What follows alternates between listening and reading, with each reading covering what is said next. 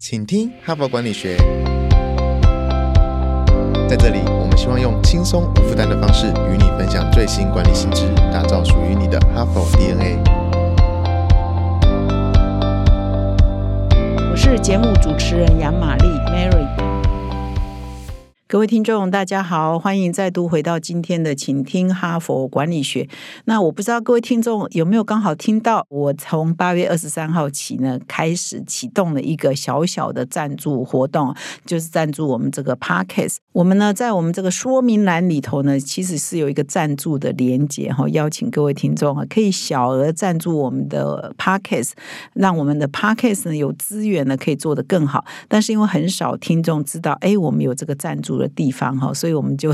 八月二十三号起呢，开始提醒各位听众了，有这么一个地方哦。如果你觉得我们的节目做的不错，如果你想要支持我们的节目可以越做越好的话，可以请到我们的说明栏的赞助那个地方呢，可以按赞助的连接啊，就可以支持我们的节目。那都是小额的赞助哈。那我从八月二十三号起发起一个小小的活动啊，就是只要听众赞助满一万元呢，我就会邀请我们的 HBR 的 Parkes 制作团队哦。也蛮庞大，十几个人啊，都可以喝真奶哈。所以呢，也是在此呢，再提醒各位听众，我们有这个赞助的地方哦。如果你喜欢我们的节目的话，就请到说明栏点击我们的赞助连接。那么我们的同事呢，已经在这个礼拜一前几天，九月四号呢，喝到了他们第一杯真奶哈。那也再次感谢这段时间已经有陆陆续续赞助我们的听众。那但是呢，每满一万元，他们就有真奶可以喝呢。所以还是在这里也邀请各位听众持。续的给我们一点小小的支持哈，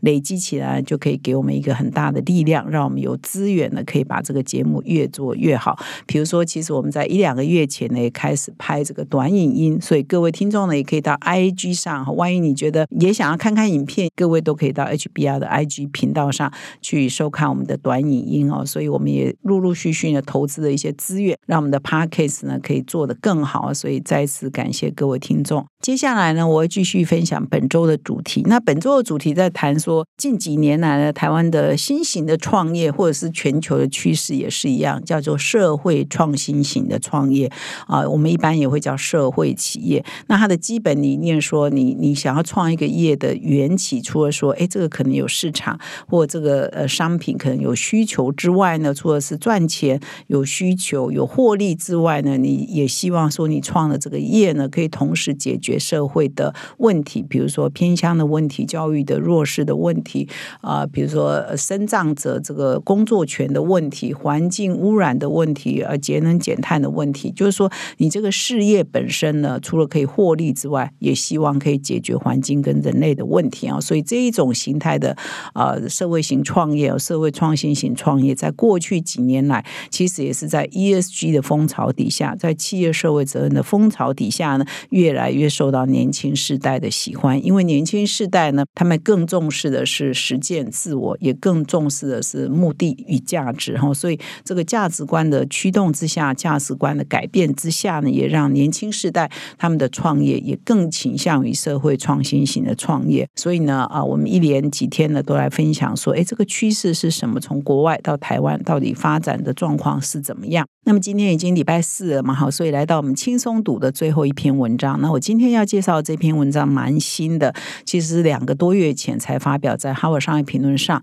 那这篇文章的标题是“我的新创事业到底是盈利还是非盈利呢？”哈，因为刚刚提到说，哎，现在的社会创新型企业，它还要解决社会的问题嘛，所以它到底是为了盈利啊，纯粹赚钱而存在，还是为了非盈利？因为非盈利常常就是要解决社会的问题，还是？非盈利而存在呢，所以这一个问题就变成现在一个蛮模糊的问题。因为你在盈盈利跟非盈利之间，因为你创社会企业，你又要解决社会问题，它本身又是一个企业，所以它本身就是属于在盈利跟非盈利之间呢，有一点模糊的空间哈。所以啊，现在呢，就有学者呢就提了这个问题，说那你的企业到底是盈利还是非盈利？尤其是新的创业者，你现在决定要创业，你到底要创的这个业？到底是要把它界定为非盈利组织，你就用募款啊、用捐赠啊来成立呢？因为你还有一个社会问题要解决或环境问题要解决嘛，它属于公益的构面。但是你本身又要是一个企业哦，所以你也可以用企业的形式啊去登记成立哈。所以这篇文章蛮有趣的，就要探讨说，尤其是你现在是一个新创的企业，你决定要创业，你到底要把你的公司当做盈利事业去登记，还是要当做非盈利组织去登记呢？这篇文章呢就提供一些指南哈，所以你的思考点应该是怎么样的想？哈帕真才时间，嘿，你是否常常听着哈帕想到，哎，其实还可以怎么做可以更好呢？又或是你已经哈帕中毒，不可一日无怕？如果是这样，热切欢迎您加入我们的团队。哈佛商业评论全球繁体中文版来自美国哈佛商学院，是全球最有影响力的知识管理品牌。强势扩编中的我们，陈真编辑、行销、剑客计划、哈帕开发等人才。如果你想抢头香，当全台第一个阅读 HBR 的人；如果你想加入不到一百周就突破一千万收听数的 Podcast 制作团队；如果你想修炼个人竞争力，工作与学习我全都要。太好了，我们就在等你。现在就点击说明栏链接，加入我们，成为对社会有影响力的人吧。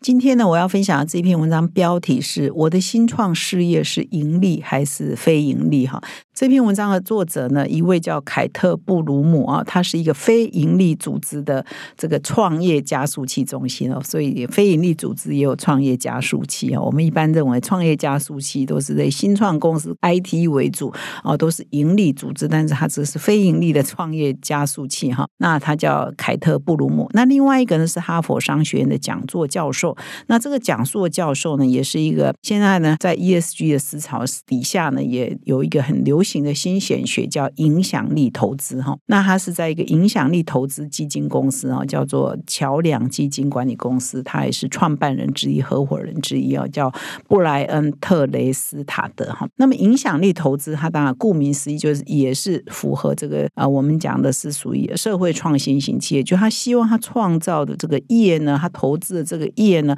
是可以对社会有正面啊，对环境有正面影响力的哈。所以现在这个就叫影响。力投资，就是它创造的价值呢，也是可以解决社会的问题。那这篇文章呢，一开头就开宗明义说哈，我们一般过去很长期以来都会讲 “start up” 啊，就是新创公司这一个词 “start up”，其实基本上指的都是盈利事业，就是说它有某一个产品或者某一个服务啊，它是要销售给特定对象的哈。然后他当然要提供这个产品跟服务，他要找到投资人嘛，很多创投家来啊，或者是投资人来投资这个哈，这个叫 start up，所以我们通常讲 start up 不会想到它是非盈利组织嘛。那非营利组织呢，一般认为也就是说啊，它是靠捐款来的哈，它的钱呢主要是靠捐款人、善心人士哈，所以它的营收来源就不同，就有一个是销售产品跟服务来，这就属于一般的企业。那营收来源如果来自捐款人呢，这就是属于非营利组织哈。就我们传统以来呢，大概几十年来、上百年来，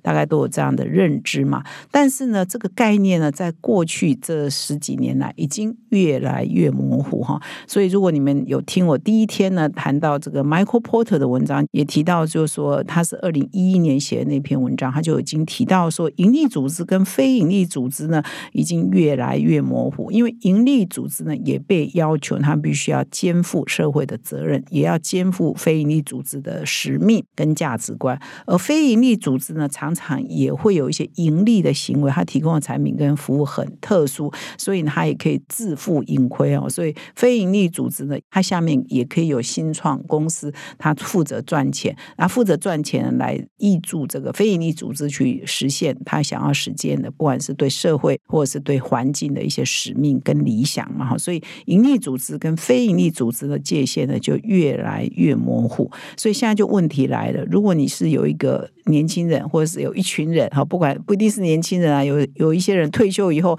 还可以投入创业，五六十岁再创业的人也越来。来越多哈，所以你已经有经验了，你可能有一定的资金，你要新成立一个企业，然后你又有一个社会使命的话，你到底是要用盈利事业去登记呢？我这个是一个盈利组织，还是我用 NGO 的这个民间团体呢？一个非盈利组织去登记呢，就变成一个哎蛮有趣的问题，因为两边都可以啊，因。为这个界限呢是越来越模糊。那这一篇文章为什么他们会写这一篇文章呢？因为我刚刚有提到说，他这一篇文章的作者有两位，那么其中一位呢是哈佛商学院的讲座教授布莱恩哦，他同时也是影响力投资基金桥梁基金管理公司的合伙人嘛。那他的就有一个经验，就是说过去几年来。他亲身见证了哈几十家哦上百家哈这些数百家不是上百家新创公司就站在这个十字路口，到底我的公司我要去用 NGO 的形式登记成立，还是我要成立成为一般的企业？他说他亲身见证了站在这个关键十字路口的数百家新创事业，然后呢，他们一一的盘点，哎，你应该用。非盈利存在，还是你要用盈利事业存在？诶，原来这个问题困扰了这么多呃西方的创业家哦。因为我们在台湾可能这样的公司可能还没有那么的多，或者是有这样困扰人也不会在我们眼前来面前来，所以我们不知道说哇这样的问题也是一个很严肃的话题哦，在西方哦都可以变成一个研究的话题哈。所以这一位教授他就跟这些公司呢一一的面谈啊，提供他们的建议。诶，那越谈越多的时。时候，他就慢慢可以 summarize，可以总结出一些原理原则嘛。你碰到什么样的情况，你就登记为非盈利；你碰到什么样的情况，你就登记为盈利组织嘛。所以这篇文章呢，就提出了他们的四点建议，就是说你可以用四个构面啊，去盘点你的公司的状况，去选择你到底是盈利还是非盈利。那这边也特别强调说，为什么你一定要选择？因为你不是说已经是界限越来越模糊了吗？盈利非盈利的组织界限。线越来越模糊，可以不用选吗？不过这篇文章还是认为说，如果可以的话，你还是选一个为主嘛。另外一个为辅嘛，所以我选一个为主是盈利，那我可以做非盈利的目的；我也可以选一个为主，我是非盈利，那我可以参与盈利的行为嘛。所以你还是要选一个为主，因为根据他们的研究呢，你先定掉你是哪一种类型，那当然你可以跨界去做另外一个类型的事情，这样的情况比你不清不楚来得好。所以简简单讲就是说，虽然界限越来越模糊，但是你还是要选择一个呃定位是比较好的。那这里呢，也特别举了一家公司为例哈。这家公司在去年呢，应该在美国呢，它这个宣布呢，引起蛮大的轰动哈。我也是看了这篇文章呢，才去找这个相关的报道，因为在文章里头写比较短哈，那我就去延伸了台湾的媒体也有一些报道，所以哦，我就把这个故事呢，再把它呃延伸一下，从文中所写的把它延伸一下。文中所写的是说，在去年呢，有一家公司，其实台湾的很多消费者。应该都知道这家公司叫 Patagonia 哈，它是一个户外的运动品牌，蛮有名的哈。台湾有一些地方还有门市啊，还有店面。那 Patagonia 的创办人呢，是二零二二年的九月呢就宣布哦，他的估值哈有三十亿美元，纽约时报帮他做估值哈，三十亿美元的公司所有权的股票，他全全部捐出来，去成立一个非盈利的环境保护组织哦。他把所有的三十亿美元的股票捐给这个非盈利组织，而这个非盈利组织是新成立的。占他公司总股票的百分之九十八哦，所以呢，是不是几乎都捐给这个非营利组织？而这非营利组织的目的呢，就是要保护人类的环境跟保护地球嘛。所以这个创办人就说：“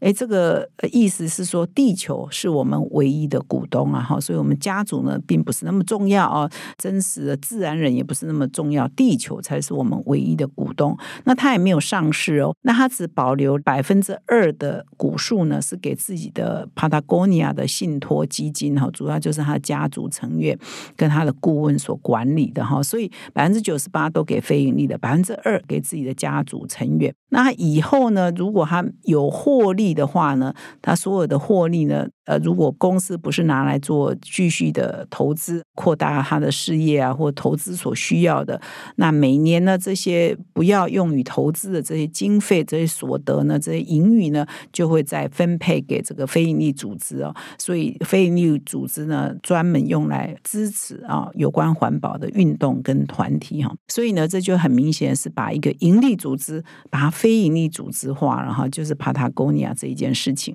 那这个就在。西方世界是蛮大的轰动哦，所以你就想要说，我们现在台湾可能有一家盈利组织，诶，他全部把它信托了，或全部股票捐给一个非盈利组织，那有这个以后的目的存在的目的，也不是以盈利为最大目的，而是以支持环境啊、支持地球的这个生态啊为主要的目的嘛。所以这里呢是把一个已经存在的盈利组织哈非盈利化哈。事实上，Patagonia 呢是一个成立超过五十年的公司哦，成立于一九七二年，美国的加州。那一直以来呢，它就是以重视节能啊、重视环保啊、重视生态文明哈。所以，他今天的做这样的宣誓呢，或这样的动作，其实大家也没有感到很意外了，因为它应该也是美国早期呢开始用这个有机棉。来做衣服的这个厂商，那很多年前呢，他就开始鼓励这个循环使用啊、再生农业，并且他也通过了 B Corp 啊 B 型企业哈，这个 B 型企业就是对环境友善、对员工照顾、对公司治理很重视的这一类型的企业，呃，统称为 Benefit 啊 Corporation 哦，就 B 型企业，它很早呢也通过了 B 型企业的认证哈，所以这家企业本身呢就是一个一般认为是比较重视永续发展、比较重视 ESG。的公司啊，所以有一天呢，他宣布变成一个非盈利组织呢，其实大家也觉得哎，呃，蛮自然的。它本来就是一个这个类型的公司。那这篇文章呢，主要提供四个架构哈，给所有的新创事业者哈，你可以去思考。这四个架构呢，其实它有很清楚的一个表格哈。那我这边呢，就来说明一下这个表格哈。那在表格里头呢，它有很清楚的说明，你如果是这一类型的话，你就可以用盈利组织登记；如果是你是属于另外一个类型的，那建议你最好用非盈利组织来登记哈。那这四个架构，第一个要谈的就是市场哦。所以你现在要。成立的这个公司，你所要提供的这个服务啊，或者是产品呢，如果是市场是哎有一定的市场，不要说超级大了，但至少有一定的市场，而且这个市场还会继续成长，而且呢也有其他的业者也跳进来哈，所以是属于有竞争性的，那代表说哎有利可图，大家才要跳进来嘛。如果其他人都不愿意跳进来，那表示你这个行业可能就是很少的需求嘛，所以大家没有吸引很多人加进来嘛，哈，所以是属于规。模大可能会增长的，以及竞争是属于激烈的。如果是属于市场面是属于这样的，你可以考虑用盈利的组织啊成立。那如果说你想要提供的一些产品或服务呢，是属于规模小的，你都可以想象得到，我的受众很少啊，是属于比较年轻的啊，成长是有限的，市场的也是比较破碎的哈，有兴趣的人也是比较少的啊。所以换句话说，你要解决的问题是公益性比较强，商业性比较低。那当然，你就用非营利组织，你就要用募款的，对这个议题有兴趣的一些善心人士或企业的捐款来解决你要解决的这个社会的问题。那你最好就是用非营利组织的方式来成立哈，所以这应该很好懂嘛。有市场有机可图，你就盈利啊；没市场，可是又是公益性质比较高，你就用非盈利嘛。那么第二个呢，跟第一个其实也是环环相扣，就是你的顾客哈，你可不可以很清晰的了解你的顾客在哪里？那这些顾客呢，也是愿意付费的哈，所以你是有机会呢，提供这个顾客这个产品或服务呢，因为他又愿意付费，所以你是可以有机会有收入，甚至可以有获利的哈。那你当然就可以用盈利的组织来成立。如果你是看起来呢，你的顾客也不会有很多，看起来呢，你的顾客也不是很愿意付钱来取得这个服务的，那你当然就用非盈利组织来出现嘛。而且这个你的收入呢，是可能是有收入，可能收入呢是有限，所以你还是需要补贴，那你还是要用非盈利组织来成立，那会是比较好的。所以第二个检验的 criteria 就是你的顾客，你的顾客在哪里，他们愿不愿意付钱给你啊？这是。第二个要素，那么第三个要素就是资本，你容不容易取得资本？容不容易吸引啊？民间的投资公司、创投业者或银行业者愿意贷款给你哈？所以资本取得如果比较高，哎，代表他们认为是你回收几率是比较高的，那你就可以啊用盈利的方式来成立。如果你觉得你很难取得资本，很少人会对你这个新创的服务呢感兴趣，愿意给你钱，那你就不要用这个盈利的组织出现，你就用非盈利，你就用募款的哈，吸引善心人士哦，吸引他。他们的这个一样的使命感，那这是比较重要的哈。所以第三个就资本取得容不容易？那么第四呢，就是人才与特有的资源哈，就是你有没有办法付业界的薪资给你的员工？如果你有办法付得起业界的薪资，诶，那代表你是有竞争力的，你就可以用盈利的方式来出现。如果说你的所有的非营利组织通常有一个现象，它的薪资是比较低于一般市场行情的。稍微低一点或低蛮多的都有可能，那是因为他们工作的这个选择呢，不是以完全薪思维考量，他们是有很强的使命感跟目的性的哈，所以他们以解决社会的问题或促进人类更好、地球更好，这个使命感可以凌驾他们的绝对的薪资的收入。如果说你是要用使命感来驱动员工比较高的，而不是用薪水驱动员工比较高的，那你这个状况你就要用哎非盈利的组织来。呈现啊，所以呃，两个共同作者哈，他们就提出来这四个架构，再 repeat 一下，就市场大不大。顾客在哪里？愿不愿意付钱？容不容易拿到资本资金？呃，协助你创业，以及你容不容易取得人才？人才愿不愿意来你这里？以四个标准呢，你去衡量，那你就可以很容易的评估出，那我现在要做这个事业呢，是要用盈利组织去登记，还是用非盈利组织去登记？那他这一篇文章其实也举了一些案例哦，比如说啊，这家西装公司，他当初经过什么流程，后来选择用非盈利组织存在。那另外一家公公司呢，它经过什么样流程呢？后来啊，选择用盈利组织去登记哈。那他这边举的一个例子是爱尔兰都柏林的一个非盈利组织哦。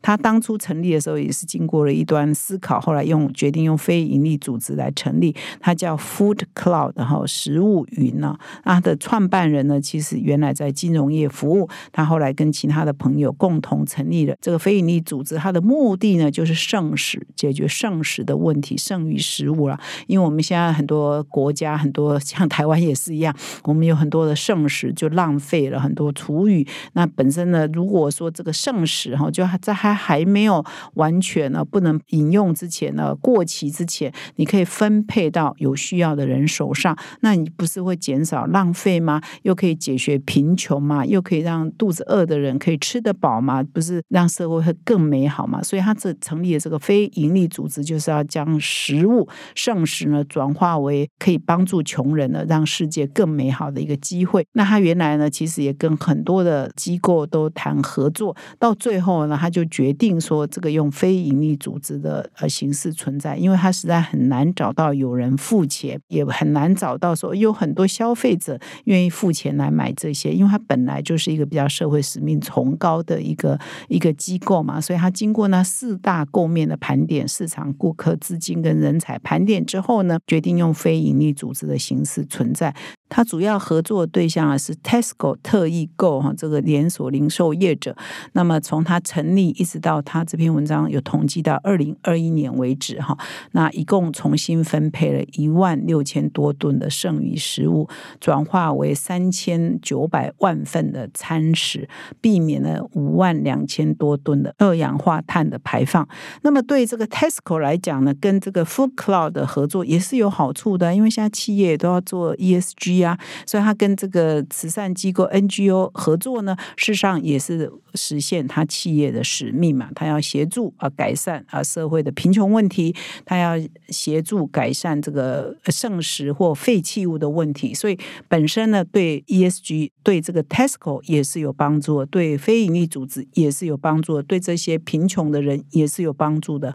所以呢，透过这样的这个合作呢，事实上他们都在创造多赢、三赢嘛，哈，因为。这个贫穷的人、饿肚子的人还有饭吃，Tesco 可以达到他企业的 ESG 的使命，而这个 Food Cloud 可以实践这些创业家的理想，所以是整个呢是三赢多赢的局面啊。所以这边呢就举了一个例子啊，就说明说，如果你的企业是属于这种形式的，你就用非盈利组织去登记。反而可以达到更高的效果。当然，另外一种情况，你可能可以用盈利去登记，也一样可以达到很高的效果。所以现在这个时代呢，盈利跟非盈利呢，都有一点界限模糊了哈。所以也是在这里呼吁哈，很多所有的盈利事业，你在经营的过程，一定要把社会的需求、环境需求融入你企业的 DNA 里头，融入你的核心啊企业的运作流程里头，这才是呃时下未来呢的趋势跟。闲学好，感谢你的收听，我们明天再相会。现在就注册 HBR 数位版会员，每月三篇文章免费阅读，与世界一流管理接轨，阅读更多管理大师的精彩观点。现在就开始